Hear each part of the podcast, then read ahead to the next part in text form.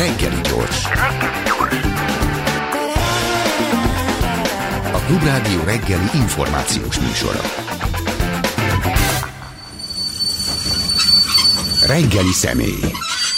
Hát üdvözlöm, üdvözlöm a klubban Decki Sarolta irodalom történészt, üdvözöllek. E, hát abban a klubban, ahol ugye hát látjuk folyamatosan, hogy nem nagyon kedveli a független műhelyeket, legyen szó bármiről a jelenlegi kormányzat. Mi már rég megkaptuk a magunkét a Klubrádióban, de hát annak idején ott voltam szerencsére a Magyar Hillabban, ott voltam a Népszabadságban, és egy csomó helyen, ahol ez így bekövetkezett, másképp, másképp, más intenzitással, de hát itt is ugyanarról van szó. E, abból az alkalomból találkoztunk, hogy hát egészen konkrétan nulla, azaz nulla forint támogatást kapott működésére a Szépírók e, társasága, és közben keresem az újságokban, hogy milyen hír van ezzel kapcsolatban. Hát bizonylag visszafogott a kínálat, de az a szerencsés dolog történt közben, hogy azért Márton Ágnes költőíró, műfordító egy felvonás darabját a Pingvin és Sas november 10-én, és a személyjegyzem Johnny Depp című drámáját pedig november 28-án láthatják Budapesten az érdeklődők, ami egy nagyszerű hír. Illetve a Slam és a Szépírók címen van egy kis rövid a névszabában, közös estet tart a Föld alatti Slam Akadémia, a Nemzeti kulturális alaptól nulla forint támogatást kapó szépírók társaságával a mai nap folyamán, november 8-án, most látom, az FSA 6. Föl kéne szabadulni már című slam versenye József Attila Hazám című versenynek előbb idézett sorára épül, ehhez a sorhoz a slamek szabadon bármiféleképpen kapcsolódhatnak. Pion István lesz a zsűri tagja, Fejér Johanna Láng Orsolya és a Szépíró Társaságnak junior Szépíró díjas tagja, mármint hogy a Láng Orsolya, és ketten a közönségből. Itt csak egy dolog nincs, ugye, hogy ma van, de hogy hol és hogy mikor, az itt nem szerepel ebben a hírben, ami megnehezíti az eljutást, de majd majd ezt közben utána nézek, és meg, megtudom, de hogy kicsit menjünk már vissza az időben. A Szépírók Társasága mikortól van, ugye az emberek többsége tudja, hogy van egy Magyar Írószövetség, és itt nem az történt, hogy létrehozott a, a kormányzat egy ellenírószövetséget, egy nemzeti írószövetséget, hanem itt magát az írószövetséget foglalt el annak idején a, a jobb oldal, és ezért kényszerültek rá az írók, nem is azonnal, de lassacskán, hogy létrehozzák így a saját társaságukat, ha jól emlékszem. Jó reggelt kívánok, köszöntöm a hallgatókat, és hát fél lábbal benne voltunk menni, és ebben a klubban most lettünk igen. teljes egészében igen, teljes jogú tagok. Igen. igen, teljes jogú tagok most lettünk. És hát a kezdetek, hogy nem hozott létre a magyar kormány új írószövetséget, viszont létrehozott egy más művészeti szervezetet, a Magyar Művészeti hmm. Akadémiát, ami azért eh, elég nagy eh, apanást kapott, és elég sok, eh, elég nagy ingatlan vagyont, amiből a működését fenntartatja, valamint nyilván nem csupán írókat tömörít magában, hanem egyéb művészeket és képzőművészeket, zenészeket, stb. stb. Tehát oda azért elég nagy pénzek folynak el, vagy elég nagy pénzek kerülnek oda, anélkül, hogy mondjuk érdemben bármifajta teljesítmény ellenne várva a havi apanást kapó Magyar Művészeti Akadémia tagoktól. Ezt azért szerintem érdemes megjegyezni, hiszen azért a Magyar Művészeti Akadémia alkotmányba kerülése és köztestületté való kinevezése nem volt egyértelmű, és magától értetődő azokban az években, és elég, elég erőteljesen kiváltotta a magyar művész szakma fölháborodását. Persze megszoktuk azóta ezt is, hogy ez hmm. van, mint annyi mást is, de azért ez önmagában felháborító szerintem.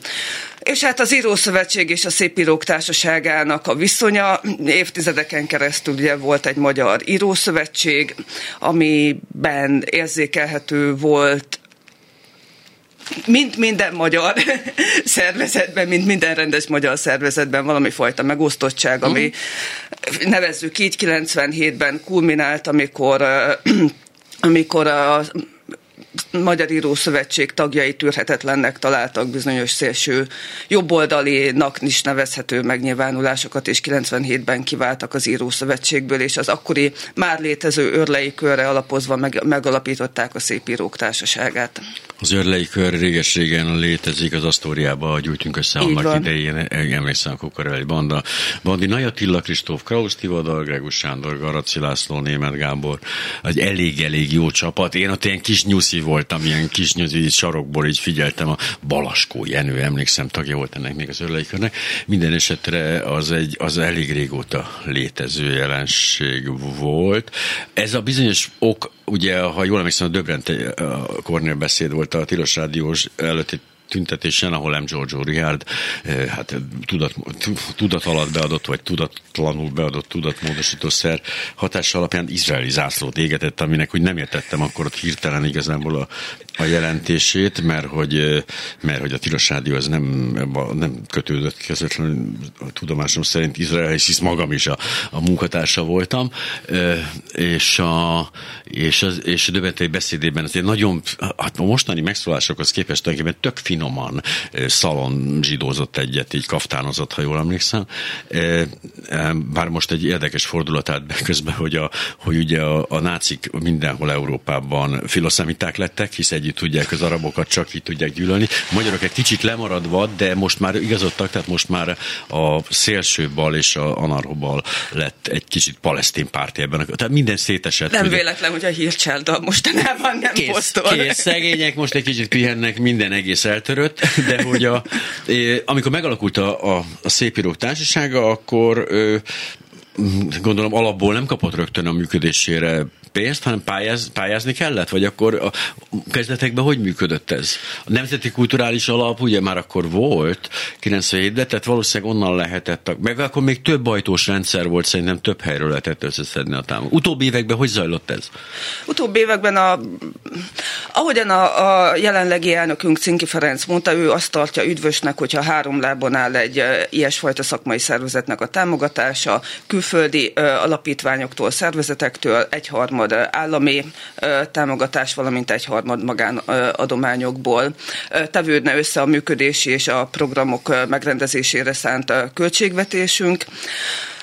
Ugye az NK azért éveken keresztül, hogyha szűkös is, de valamelyest megbízható és stabil forrást jelenthetett a, a, a nem csak a Szépírók, a Szépírók Társaságának a támogatásában, hanem folyórét és egyáltalán a kultúra támogatásában, és itt nagyon hosszú zárójelet lehetne nyitni arról, arról megemlékezve, hogy a folyóiratok milyen nehézkes és nagyon sanyarú helyzetbe kerülnek évről évre, amiatt, hogy későn négyek ki a támogatásokat, későn történik meg az pályázatok elbírálása, és későn történik meg a kifizetés, miközben elvágyják a folyamatos működést. Tehát bizonyos irodalmi folyóiratoknak több lapszámot össze kell rakniuk anélkül, hogy biztosak uh-huh. lehetnének abban, hogy egyáltalán nyerte a pályázatuk támogatást. Konkrétan fizetés nélkül dolgoznak emberek hónapokig olyan jelentős, nem tudom, hogy le, ez a kormány ismeri ezt a kifejezést, hogy jelentős irodalmi folyóirat, de hogy azért nekünk egészen döbbenetesen erős folyóirataink voltak, már a rendszerváltás előtt is. Tehát itt az volt az érdekes, hogy valamiért oda nem terjedt már ki a késő kádárizmus figyelme, hát kivéve, amikor ugye a Nagy Imre. Kivéve, amikor igen. igen. amikor így nagyon, de hogy a lényeg, hogy a tisztatájtól kezdve az Alföldön át a jelenkorig a, a, a, egészen döbbenetesen magas színvonalú lapok jelentek meg, és ez folytatódott ez a trend, bár a rendszerváltást követő években se volt azért pesgőfürdő ez, a, ez az egész dolog. Nem, ez nem volt pesgőfürdő, de azért valamelyes kiszámítható hatóság egy ideig jelen volt a folyóiratok szerkesztőségében, de visszakanyarodva ugye a Szépírók Társaságának uh-huh. a támogatására, azért kaptunk éveken uh-huh. keresztül valami befolyt, aztán azt hiszem 2022-ben kap, kapott a Szépírók Társasága 3 millió forintot, és ez már egy leharmadolt támogatás volt, hiszen az azt megelőző évben 10 milliót kapott, aztán járványra, Ukrajnára, háborús veszélyhelyzetre, minden amire lehet hivatkozva lecsökkentették a szépírók évi költségvetési támogatását 3 millió forintna. Kíváncsiságból utána néztem, a tavalyi év során egy MB1-es futbalista átlag fizetése volt 3 millió 800 ezer forint. Nem egy évben. Nem egy évben, hanem egy hónapban. Ez, talán, ez fontos megjegyezni. Talán 3 millió 800 ezer forint, abból ki lehet jönni egyébként, én azt gondolom. Hát, valószínűleg ki lehet jönni, viszont a Szépírók Társaságának 400 tagja van, uh-huh. és ennek a 400 tagnak a menedzselésére, koordinálására és a szervezet fenntartására kapott egy évre a Szépírók Társasága 3 millió forintot, nem kell ami fűteni. ezért elég nevetséges. Igen, ha nem kell fűteni, akkor azt gondolom, hogy ez úgy nagyjából villanyszámlára elég. Van székháza a szép Nincs. Ó, ez nagyszerű, itt rengeteget lehet megtakarítani. Igen, igen, tehát eh, rezsire nem kell költenünk, ugyanakkor nyilván a működési költségek azért fölemésztenek bizonyos pénzt, könyvelőt kell fizetni, adminisztrációt kell fizetni. Ez alapján egyetlen főállású dolgozója sem lehet a... Á. Igen, mert ugye, ugye ez egy félmunkaidős titkárnőnek a fizetését fedezi szűken ez az összeg. Talán. Egy négy órásnak, de ilyen nincsen. Itt, tehát akkor, hogy is mondjam, ez egyfajta jó szolgálati tevékenység. Itt, aki, aki ebben dolgozik és szervez, hát meg komolyan... Hát aki egyáltalán most nem a magyar kultúrában dolgozik és szervez, az gombokért és szerelemből csinálja. Gondolom estek, bemut, könyvbemutató rendezvények, tehát valami ilyesmire mehetett el ez az őrületes összeg. Igen, igen, tehát rettenetes összegeket uh-huh. lehetett valóban zsebre vágni, hogyha az ember elvállalt uh-huh. egy könyvbemutatót, ne adj Isten egy bármifajta munkát a szép íróknál, azért nyilván nem egy NB1-es futbolista fizetését. Hát egyébként pedig lett volna esély, én láttam a kukorellieket, meg a garaszéket focizni, tehát mehettek volna abba az irányba, tehát erre, ezt elszúrták. Volt magyar íróválogat kapcsolatot. Hát Eszterházitól kezdve a német Múltkori közgyűlésen fölismerült az emléke is, hogy föl kéne eleveníteni, de hát...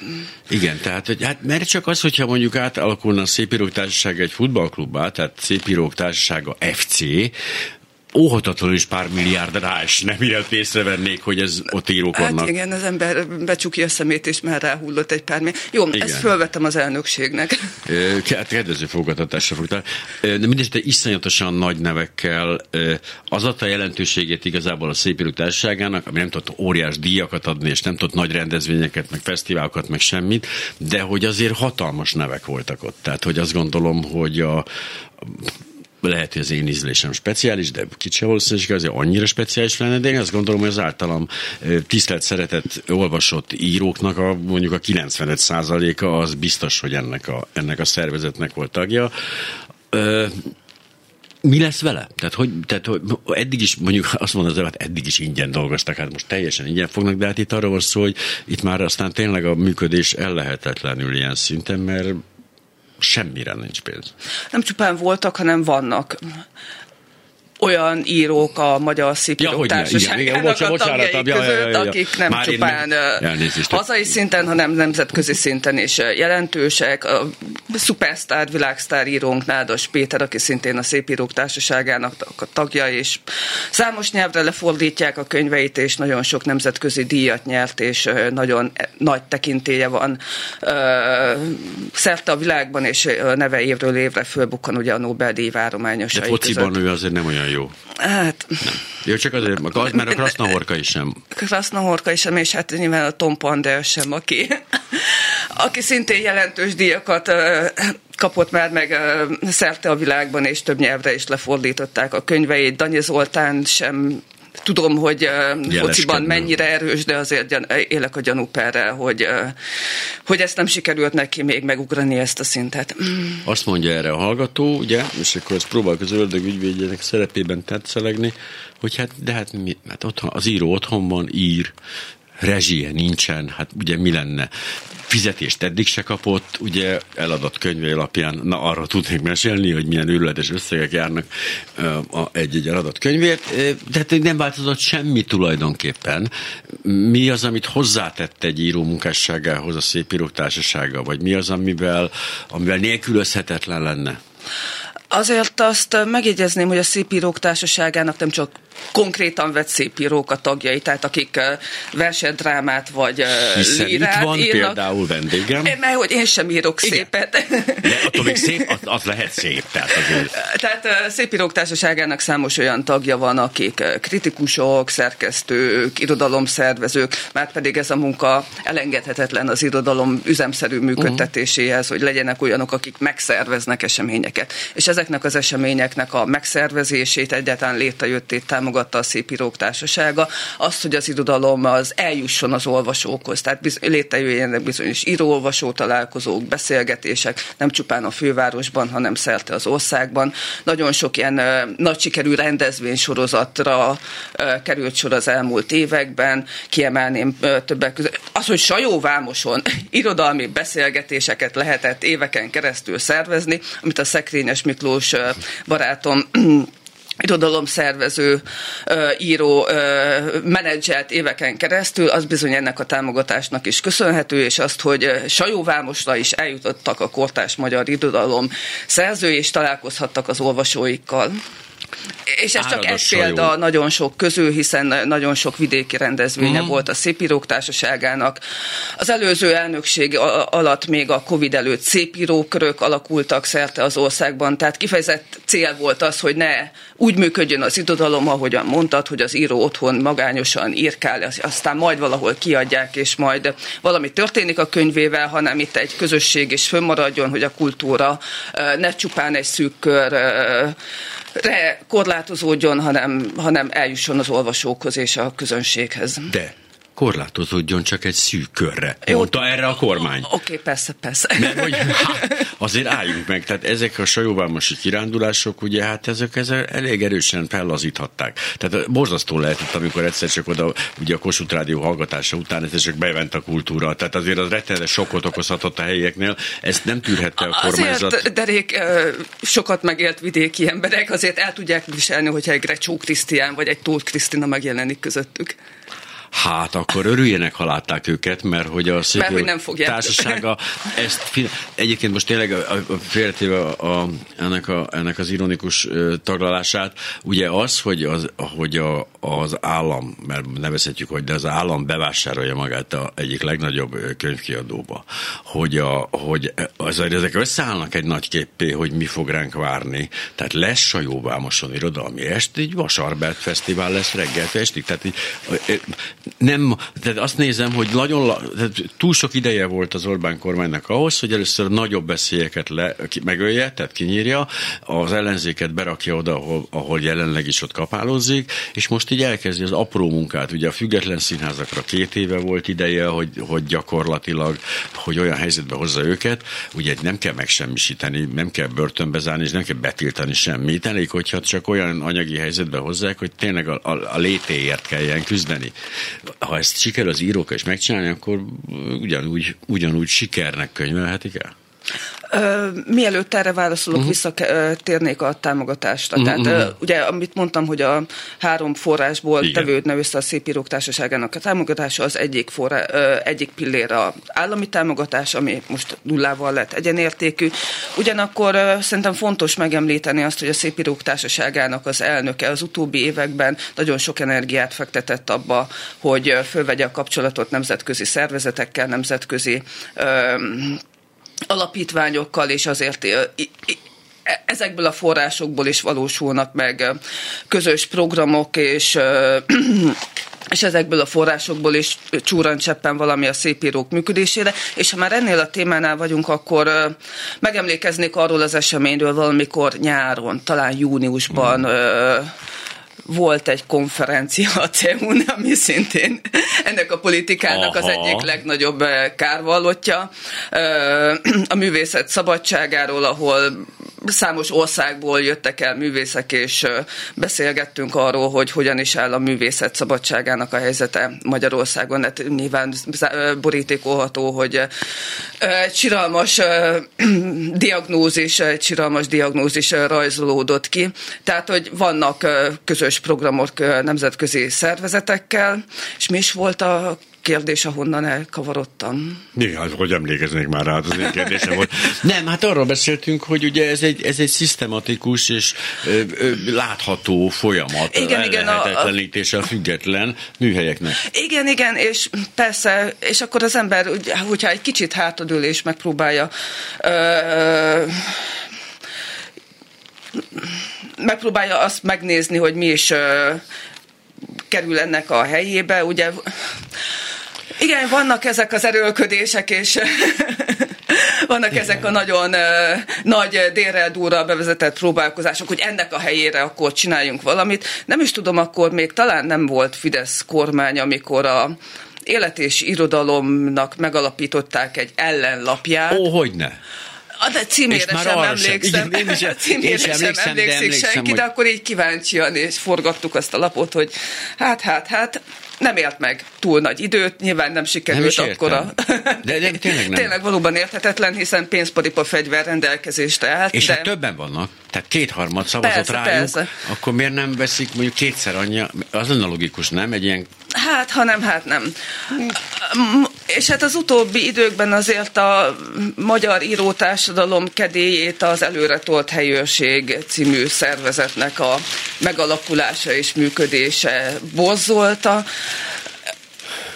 vidéki lapokban ingyenes mellékletet közöltek az előretolt helyőrséghez tartozó alkotóknak a munkáival. Az előretolt helyőrség nagy ösztöndíjakat adott, és ott valóban rendelkezésre állt rengeteg forrás, hogy rendezvényeket szervezzenek, működni tudjanak, finanszírozni a szerzőiket, finanszírozni a kiadványokat abban sikeres volt ez a szervezet, hogy teszem azt, ahogy jobban rálátok az irodalmi üzem működésére, mondjuk a Vajdaságban, hogy sikerült kiszorítani azokat a szerzőket, akik már régebben jelen voltak a vajdasági irodalmi életben, és nagyon sok munkát, energiát raktak bele, hogy föntartsák a irodalmi életet a vajdaságban. Megjelent az előretolt helyőrség, náluk volt a pénzparipa fegyver, és innentől kezdve nem jutott forrás a régebbi régebb óta jelenlevő szerzők és szerkesztők működésére.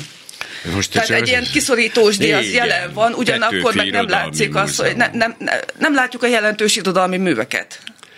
Igen, ott, ott van egy picit bajban a, a, a illiberális demokráciát építő Fidesz-KDNP, hogy a, hogy egy csomó, tehát például minisztert, hát ezt bárhol találnak, hát az a legkevesebb. Annyit találnak, amit akarnak.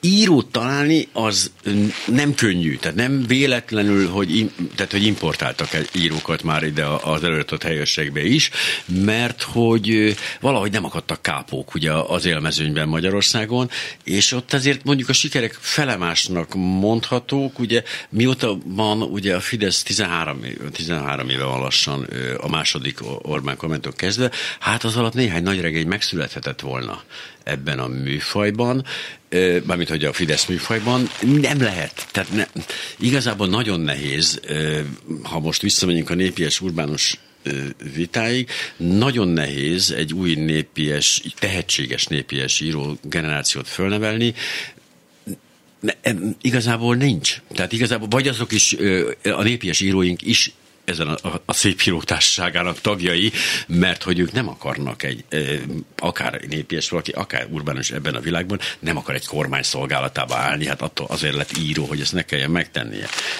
Szóval nem, nem megy a kinevezés. Nem megy. Ugye visszautalnék, akkor 2011-ben magyar kormány képviselői beleálltak Heller Ágnesbe, Radnóti Sándorba, Vajda Mihályba, azokba a filozófusokba, akiket Azzal egyébként már ugye a 73, 73-ban is meghurcoltak, és most is ugye a Magyar Nemzet címbaj piánót díszelgett, hogy Heller és bandája elkutattak fél milliárd forintot, akkor világossá vált az, hogy itt a értelmiség meghurcolásáról van szó egyrészt, másrészt nem lehet tehetségeket kinevezni. Tehát ahogy mondtad, minisztereket Nehéz. akármelyik sorokban lehet találni, ja. tehetségeket nem. És ugyanez megmutatkozik akár a humántudományokban, a tudományokban általában, a művészetekben, tehát hiába a nagy akarás, hiába a rengeteg forrás, abból tehetség önmagában nem születik. A tehetség akkor születik, hogyha hagynak valakit szabadon mindenfajta ideológiai elvárástól függetlenül alkotni. Nem pedig kormányprogramot teljesíteni, vagy megfelelni bizonyos esztétikai és ideológiai elvárásoknak. Ugyanez megmutatkozik ugye a filmművészetben is, hiszen oh, nevetséges. De még hogy? Tehát most gondoljunk bele, Reis Gábor magyarázat mindenre nulla forint magyar állami támogatással nyert jelentős nemzetközi díjakat ez a film, miközben azok a filmek, amikre számolatlanul öntik a milliárdokat, azok, az, azokra még Magyarországon is alig kíváncsi valaki. De hogy lehet, hogy abból indulnak ki, a sztálinizmusból vagy a Rákosi korszakból indulnak ki, amikor talán sokkal rosszabb helyzetben, majd a kádárizmus alatt talán kevésbé rossz helyzetben, de ilyen nyomás alatt igenis születtek tehetségek és felnőttek tehetségek. Tehát miközben megmeretősen vonalasítva voltak, és azért meg volt mondva nagyjából, hogy na, akkor ezen a témán belül maradni, mégis lettek tehetségek, a gond az, hogy itt azért annyira nem lehet már le, lefedni a terepet szerintem, mint akkoriban. Mert lehet, hogy az kevésbé volt diktatórikus mondjuk a késő Kádár korszak, mint a mostani, de mégis valahogy a teljes mezőnyön rajta tartotta a kezét, a kiadás nem volt, magánkiadók nem voltak, stb. stb. Tehát jobban ellenőrizhető volt. Hát meg nem volt internet. Nem? Hát tényleg nem. nem. És nem, nem volt Azária. Igen? Nem volt internet, nem volt Azária. És nem lehetett uh, utazni külföldre, tehát sokkal nehezebb Igen. volt uh, kap, uh, kapcsolatot tartani nemzetközi szervezetekkel. Most például van egy nagyon fontos partnerünk, a Szépírók Társaságának egy fontos partnere. A Szlovákiában nem régiben létrejött bázis egyesület, aminek a születése szintén egy hasonló bottányra vezethető vissza, mint a Szépírók Társaságának. A bázis egyesület tagjai a Szlovákiai Magyar Írók Szövetségéből váltak ki, szintén egy taktás vállalhatatlan megnyilvánulása miatt miatt, és egy nagyon dinamikus, energikus és progresszív társaságról van szó, akik, akikkel szoros kapcsolatban van a szép írók társasága is. Ez a második láb, amiről most beszélünk, ugye a három láb közül, ami állnia kéne, ezt fogja a szuverenitási törvény majd kirúgni még a szép írók társasága alól. Akkor nem, gondolom nem sikerült külföldről finanszírozott civil szervezetként annak idején sárga csillagot, sárga csillagot ragasztani a szép írókra, de most majd talán a szuverenitást meg kell védeni tőlük. Hogy áll a harmadik láb? Magánadományok. Igen. Hát, a magánadományokra ugye az jellemző, hogy aki adja, az azért nem hirdeti magát. Nem, hát, nem. Fogalmam nincsen, hogy kik ezt az elnökség kompetenciájába az, kik, tartozik. Az, kik, az nem is fontos. De az azt tudom, hogy vannak magánadományozók, valamint, hogy folyamatosan keresi az elnökség a lehetőségeket, hogy szerezzen még több pénzt magántámogatásokból. Szóval ki tudja váltani ez a két lába harmadikat? Ami, ki fog ami, derülni. Valószínűleg ki fog, ö, ki fogja váltani, a szépírók társasága nem fog ö, szétoszlani, fönnmaradunk valahogy, kibe, kibekeljük. Alámerülünk, és kibe, hát igen, bárcsak igen, igen. Elképzelhetőnek tartom ezt egyébként meg, hogy hát nyilván a szépírókat a szépírók maradnak, tehát hogy ezt, ezt elég nehéz lenne nehéz lenne ö, megszüntetni, felszámolni, vagy betiltani. Csak közben visszatérve egy picit a kiváló és már méltán elfeledett élet és irodalom konkurensre, ma egyébként Hud Gergely egy cikkében, amiben félreért egy 444-en megjelent írás, teljesen mindegy, de azt mondja, hogy ö, Közi, azaz közismert nemzetközi szélhámosnak és nyílt társadalmi világbolondítónak a B-kategóriás magyar nyelvű propaganda termék finanszírozásában milyen szerepe van.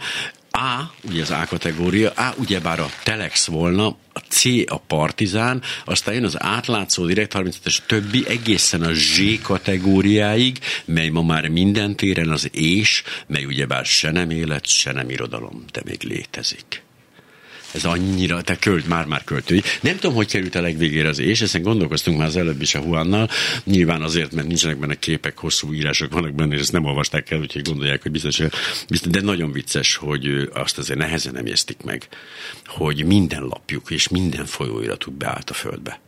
Tehát hát egyrészt beállt a földben, másrészt pedig folyamatosan a bíróságra járnak. De hogy olyan pénzek vannak benne, hogy azt nem tudom elképzelni, ugye volt ez a klasszikus kinyílik a pitypang megírom, igen, igen, igen. újság, őrületes pénzekkel, nem is értem, hogy ezeket miért kellett megszüntetni, hisz hát a pénz nem fogyott el, lehetett volna végtelenség nem csak talán már ők is a szekunder szégyentől, amikor ugye a remitenda több volt, mint a kinyomott példány, akkor azt gondolták, hogy talán ja, Ez a magyar krónika hagyni. volt, ez megszűnt? Szerintem igen, legalábbis én nem találkoztam Nem hallani róla valóban. Mostanában kevés, hát igen, kevés. Pedig hát azért ilyen szép színes, Gyönyör. nagyon drága papíron jelent Igen, hát ez igen. Aha, az azért nézzük meg az 500, 500 grammos műnyomó, tök mindegy, hogy létezik-e, vagy nem, hisz nem létezik akkor is, ha létezik. Tehát, ja, hogy, ja, ja. És visszatérve erről, amiről beszélünk, hogy azért volt főnyeremény nekik Szabó Magda, tulajdonképpen nem mondanám, hogy beállt a, a tehát nem állt fel az emelvényre Orbán Viktor népszerűsíteni, de mégiscsak abba a körbe tartozónak érezte magát, és ő volt az utolsó tehetségük, aztán onnantól kezdve sajnos elfogytak. De ez szomorú hír, de erről most nem tudnánk hirtelen hosszabban beszélgetni. Mindenesetre, tehát nincs az a, nincs ilyen halálhangulat, nincs világvége hangulat, nincs az, hogy akkor nem, ne legyünk most már szép írók, hanem mit legyünk remeték. Hagyjuk abba az irodalmat. Ö, Október 28-án volt a közgyűlés, nyilván a Szépírók Társaságának a megjelent tagságát meglepte az a hír, ami még akkor nem volt bizonyos, hogy nem kapunk támogatást, meglepte, de nem láttam azt, hogy ez bárkiben is akkora meglepetést váltott volna ki. Rezignáltan tudomásul vettük, és megpróbálunk tovább létezni, és további forrásokat felkutatni fe, megszűnéstől, ilyesmiről ja, egyáltalán szó, szóba se került. Majd, ha jön a, majd ha jön a szuverenitási törvény, de hogy úgyse tudjuk kikerülni Tar Sándor, tehát hogy a, abban a szerencsés helyzetben vagyunk, hogy hát, mert hogy ugye, mint említettük, nem csak költők, nem csak prózaírók, nem csak drámaírók vannak, Decki Sarolta például irodalom történész, és hát született egy könyv Tal Sándor. Ami azért borzasztóan fontos nekem, én, hú, én nagyon szerettem volna vele találkozni, és ezért a narancsal kibulisztam, hogy elmegyünk interjút készíteni hozzá. Ez már ak- ez akkor volt, amikor még nem volt, nem volt nyilvános a, a 3 per 3 sztori, tehát ez a szál, de, de már, de, de valahogy már akkor nagy csönd volt körülötte, és így éppen ilyen, éppen ilyen ő is egy ilyen, tényleg egy ilyen iszonyú hullámvölgy volt, akkor azt hiszem pár hónap éppen abba a piálást, és akkor abban a, abban a szörny, szörnyállapot volt, hogy nem ivott alkoholt, amikor én interjúztam vele, és, de, és valami rettenetes rossz érzés volt végig ott abban a, egy ilyen panel lakásban voltunk, ahol úgy volt bepolcozva a lakás, hogy az, hogy az előszoba, a konyha és a WC-n is könyves polcok voltak, és mindenhol könyv volt. És ott élt ő egyedül, rendkívül szomorúan, és hát ez azért volt, hogy én borzasztóan érdeklődtem iránta, mert hogy egyrészt teljesen váratlan volt az a próza. Tehát nem, nem abban a közegben, abban a korban valahogy úgy teljesen, mint egy ufó jelent meg az ő prózája, sokkal inkább Móricz, sokkal inkább Mixár, sokkal inkább ez a, ebből, a, ebből, a, ebből a dologból táplálkozott, és mégis annyira, annyira a 20. századi, vagy annyira vagy korhű, vagy annyira, annyira friss volt, annyira erős volt, hogy én tényleg én döbbenten olvastam a könyveit sorban egymás után, úgyhogy nekem borzasztó nagy kedvencem, még mindig, és akkor is az volt, és hát róla született most egy monográfia. Mennyi meló volt?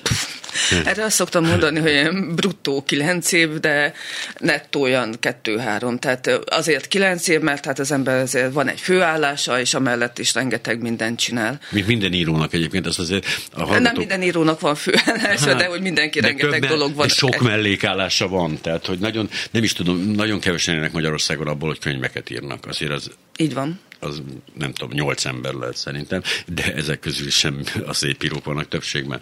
Szóval kilenc év, Hát mondom, egy ilyen, amit konkrétan a könyvvel töltöttem, az egy ilyen két-három év nehéz lenne összeszámolni. Miért De valószínűleg, ő? hogyha lett volna rá három évem, amikor nem kell semmi mással foglalkozni, akkor uh-huh. simán kész lett volna. Miért pont ő?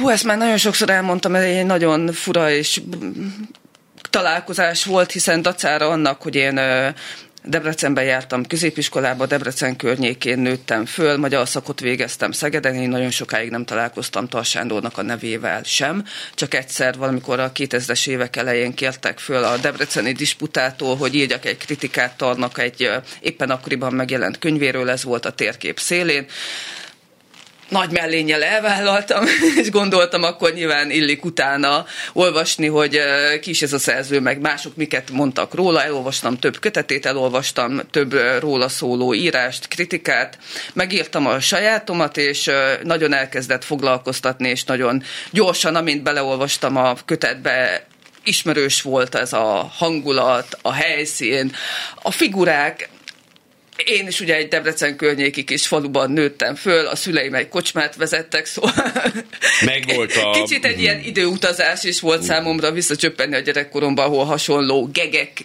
hasonló beszólások, párbeszédek, figurák jelentek meg, úgyhogy nagyon is otthonos volt számomra ez a világ, nagyon hamar megkapott, és uh, nyilván egy irodalomtörténésztől elvárás a szakma felől, hogy vala, legyen egy saját témája. Én pedig tart választottam saját témának már egészen régen, elkezdtem vele egy kicsit komolyabban foglalkozni, egyre több szöveget írtam róla, aztán egyszer csak gondoltam egy merészet, hogy írni kéne róla egy könyvet.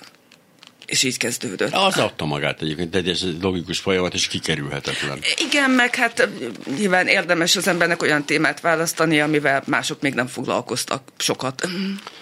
De és éppen visszautalnék arra, arra urbánus népies dologra, amiről beszéltem. Na érdekes például tar, tar lett vol, lehetett volna az ászlós hajója a népies, népies irodalom újraéledésének, vagy feléledésének.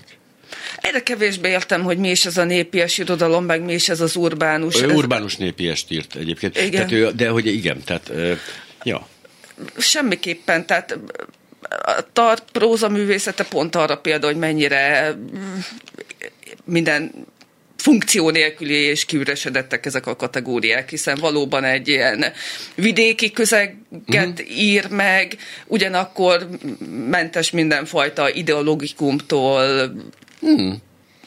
idillitől. De végtelen, végtelen szeretettel fordul ezek ezekhez az emberekhez az írásaiban, azt tettem észre. Persze, persze, szeretettel és szolidaritással, ugyanakkor elfogultság nélkül. Igen elfogultság nélkül, és a maguk esendőségében, gyarlóságában, nem ritkán kegyetlenségükben ábrázolja őket, szóval hiányzik belőle az a nyúlós, Abszolút. De hát éppen ez a megrázó, az a hihetetlen tárgyilagos leírása a hihetetlen kegyetlenségnek.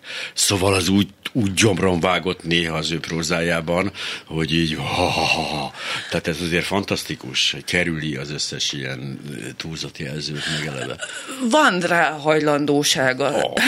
Van rá hajlandósága, és néhány novellájában meg is jelennek ezek a kicsit uh, szentimentális mm, zárlatok, később. vagy részek, de ezeket nem a legjobb művei között tartjuk számon. Olyan, mintha, mivel hogy benne élt ebben a történetben, azzal a természetességgel írja le, hogy tényleg fogadjuk ezt, hogyha ebben a közegben vagyunk. Tehát így, mit tudom én, ugye a kedvenc hírem mostanában, hogy halat pucolta a nyugdíjas a pályaudvaron, valaki beszólt és leütötte, ugye ez megvolt. Na ebben ez, a, ez igen, a Tar Sándor közeg. Tehát itt, itt, itt, igen, leütött. Tehát miért, mit kellett volna csinálni? Nem teljesen természetes, hogy leüt az ember. Meg ez a, ugye hát én Miskolci vagyok, tehát én is így, de néha tényleg konfliktusok során elég ezt mondani, hogy Miskolci vagyok. És más megváltozik, megváltozik az energiamező hirtelen, hogy tényleg az a, az a keleti országrész ebből a szempontból egy kicsit, hát hogy is mondjam, nyersebb, vagy hogy kevésbé kimunkáltabb, mint a, a nyugati országrész. Ez olyan, amikor Norvégiában valaki azt mondja, hogy magyar, és akkor, ó, oké, okay. és akkor azt gondolják, hogy rögtön föltesz egy ilyen sizsakokat szarvakkal, és mindenkit kettévág. Tehát a, a, a tar közege azért az egy nagyon brutális közeg volt.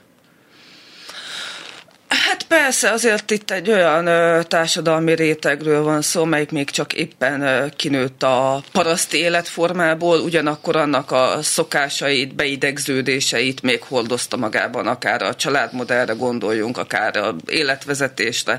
Tehát azért ö, jellemző tarnál is az, hogy beköltözik a paraszti közegéből kiszakított munkásember a munkásszállóra, de ugyanazokat a paraszti szokásokat és szemléletet viszi magával a fővárosi panel munkásszállóba. Tehát ez a, mm.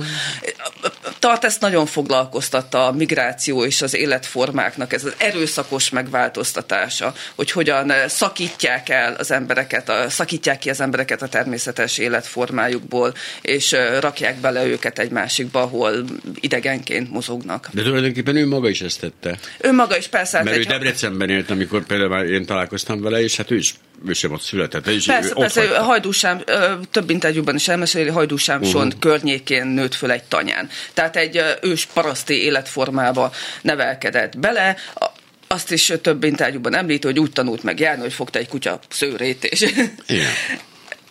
Tehát ennél egy autentikusabb parasztibb élet helyzetet nehéz elképzelni, és akkor innen került, ezt, ezt is több interjúban mesél, hogy mekkora ö, törést, megrázkódtatást jelentett számára, amikor innen bekerült a nagyvárosi kollégiumba, hogy mennyi, máshogy beszélnek, máshogy viselkednek, máshogy gondolkodnak a nagyvárosi korabeli fiatalok, és hogy ez számára ez már eleve mekkora frusztrációt és komplexus forrást jelentett. És innentől kezdve még innen tovább ugrani és bekerülni egy fővárosi értelmiségi közegbe, az pedig valóban egy óriási ugrás volt. De soha nem került be. Igazából soha nem került be ebbe a közegbe, mint ahogy egyébként ebbe a városi közegbe se került be. Tehát még ettől is meg tudta védeni az Való igaz, hogy mindenhol kívülálló maradt, bekerült, de nem lett szerves része, szerves tagja ezeknek Fizikailag a bekerült, de nem próbált a, idomulni ezeket a társaságokhoz. Soha egy pillanatosan azt teszem észre, legalábbis a nyelvében nem fedezem fel ezt, ezt a dolgot.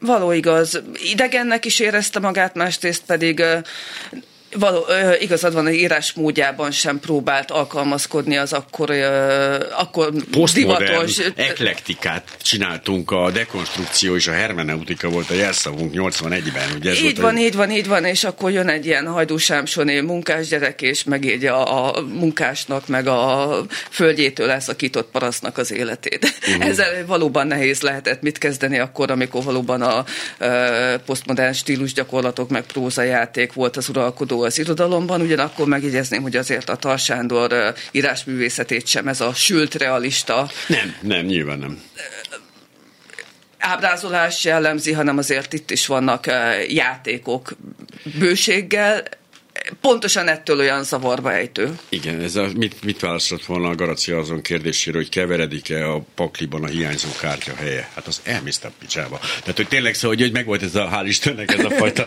közelisége a valósághoz, de hogy mi volt, amikor, amikor megjelent a cikk, mi szerint ő volt ez a bizonyos 3 per 3-as ügynök, a jelentések, irodalmi, abszolút irodalmi szintű kiváló jelentések, illetve a, ugye a Kis Jánosnak a, a válasza, és akkor, akkor, ő, akkor, át, akkor befordult, úgy éreztem. Tehát akkor teljesen befordult, befordult, elege lett ebből az ellenzéki, liberális értelmiségi izékből, mindenkiből. Utána írt ő még bármit? 99-ben jelent meg ugye a Kennedy Jánosnak és a Tarsándornak a levélváltása az élet és irodalomban, melyben a Kennedy János megbocsátott még Tarnak. Ugye az ügynek az előzménye az, hogy amikor a Tarként volt Frankfurtban a könyvásáron, abban az idő, az alatt az idő alatt jelent meg a budapesti jelenlétben Tarsándornak néhány jelentése, amit Berkovics György közölt név nélkül, de könnyen beazonosítható volt, mm. hogy kiről is van szó. Kennedy János ezeket elolvasta, megírta a cikkét, amelyben megbocsátotta annak e, e, ezt egy levél özönt követte az élet és irodalomban nagyon sok hozzászólóval, Márton László, Tamás Gáspár Miklós, az általad említett Kis János, nem műt eszembe több nép, de legalább 10-15 hozzászólás született, voltak akik megbocsátottak voltak, akik megbocsáthatatlan bűnnek tekintették ezt. Tarsándornak ugyan azonban már ez a ez a felhajtás, ez a felzúdulás is elég volt ahhoz, hogy visszahúzódjon a csigaházába. Nyilván nem feltétlenül emiatt, hanem a, ez a szégyen és ez a bűntudat ahogyan az interjúban elmeséli, az évtizedeken keresztül marta őt már, jelentős részben hozzájárult az alkoholizmusához, és amikor 99-ben mindez kiderült, akkor, akkor végképp megpróbált kintebb maradni az irodalmi életben. Noha azt azért megjegyezném, hogy azt hiszem 21-ben jelent meg egy levelezés kötet, ami nem tartalmazza a Tarsándornak a saját leveleit, csak azokat a leveleket, amelyeket hozzáírtak, és a lebukása után is kapott még az irodalmi élet jelentős szerkesztőitől, aktoraitól olyan leveleket, amelyben azt írták, hogy igen, ez valóban megbocsáthatatlan, ugyanakkor igényt tartunk rád a továbbiakban is. Mm. Igen. Nem taszítunk ki, megértjük, de Tarekko már nem tudott megbocsátani magának. És hogy visszatérve, amit kérdezte, mm. igen, megjelent még két kötete ezek után, a térkép szélén és az, az alkú gonosz történetek címekkel. Ezekben jelennek már meg olyan novellák, amelyeken érződik az, hogy nem teljesen ura az ő művészetének, tollának, kicsit úgy elszentimentálisodnak ezek a történetek olykor-olykor, de azért még születtek remek művek. A megbocsátatatlanság ugye nem merül föl szerintem ebben az esetben már csak azért sem, mert ismerjük a körülményeket, hogy és hogy mi, Miskolciként, vagy Debreceniként, vagy Hajdúsámsoniként, azt pontosan tudjuk, hogy én ugye csak onnan ismerem ezt a sztorit, hogy 81-ben punkzenekart alapítottunk, és hogy milyen, az, milyen eltűnni Budapesten egy közegben, és milyen egy olyan helyen, ahol van még 15 punk rajtad kívül. Ott vagy szem előtt, és elkapnak. És oda mennek, és sarokba szorítanak, és, és egyedül vagy, és azt tudod, hogy nem lesz ott egy közeg, ami a budapesti ellenzéki közegben egy létező közeg volt, hogyha nem sokat teheted, de azért ott voltak mögötte. Meg írták az amerikai követség, stb. Az a kiszolgáltatottság érzés, amit egy, egy vidéki értelmiségi érez, az nem fogható ezekkel a dolgokkal, és emiatt azt gondolom, hogy vannak, akik nem is értették ezt az egész dolgot, de a de hogy én meg borzasztóan át tudom élni, és nem tudom, hogy az ő helyzetében, és erről írtam is akkoriban valamit, hogy nem tudom, mit tettem volna, eh, ha, ha így rajta, tehát így elkapnak és így sarokba szorítanak, lehet, hogy, lehet, hogy belemegyek. Nem tudom határozottan magamról azt állítani, hogy nem. És hát tegyük hozzá, hogy talán még értelmiség sem volt. Tehát, de közben igen, de hogy nem, nagyon is az volt. Vagy hát nem, igen. nem volt értelmiségi közege Debrecenben legalábbis. Tehát, hogy hanem, a... Mm a Bedikor gyárban Igen, volt nem az, egy, nem az egyetemi szférából jött, de Igen, hogy tehát közben, ja. nem, ott sem találhatott volna szövetségesekre, tehát uh-huh. teljesen kívülálló volt. Nem volt, nem volt kapcsolatrendszer, kívülálló volt, Ja. És nem számíthatott arra, hogy bárki megvédi. Ö, nem is tudom, ő most hogy, hogy áll most? Ő, őt olvassák középiskolások? Ő eljut, eljut ő az olvasóihoz valamilyen szinten? Nekem az a benyomásom, hogy igen. Aha. Tarnak, vannak olvasói, azért Egyszer-kétszer voltam Debrecenben a szeptember, minden szeptember utolsó hétvégén megrendezett tartórán, oda azért az ország számos pontjából is eljönnek mm. olvasók megemlékezni arról, és az a benyomásom, hogy ahogy beszélgetek emberekkel, az nyilván ez egy nagyon szűk Igen, merítés, meg, hogy, szűk ja. merítés, de az a benyomásom, hogy olvassák, és hát valószínűleg az sem véletlen, hogy az utóbbi időkben azért számos színdarab is készült az ő művei alapján, ami szintén azt jelzi, hogy jelen van és foglalkoztatja az olvasókat, alkotókat. Film tehát igazából az ő műfaja a film lenne. Hát a film lenne. Tudjuk, hogy voltak kísérletek, kezdetek. Voltak kísérletek, én a Gotár Péterrel beszélgettem, akinek nagy vágya, nagy kívánsága lett volna leforgatni a szürke galambot, de hát erre nem kerülhetett sor, és a mai rendszerben is elképzelhetetlen, hogy egy, hogy egy, egy, egy szürke galambállami támogatást Bár jó tenne egyébként annak, ha ugyanígy, mint a pénz nélkül, kis pénzből, lelkesedésből megcsinálni, lehet, hogy jobb lenne. Láttuk a sorstalanságot, tehát ott, a, még, ott még arra volt pénz, aztán hát, na mindegy.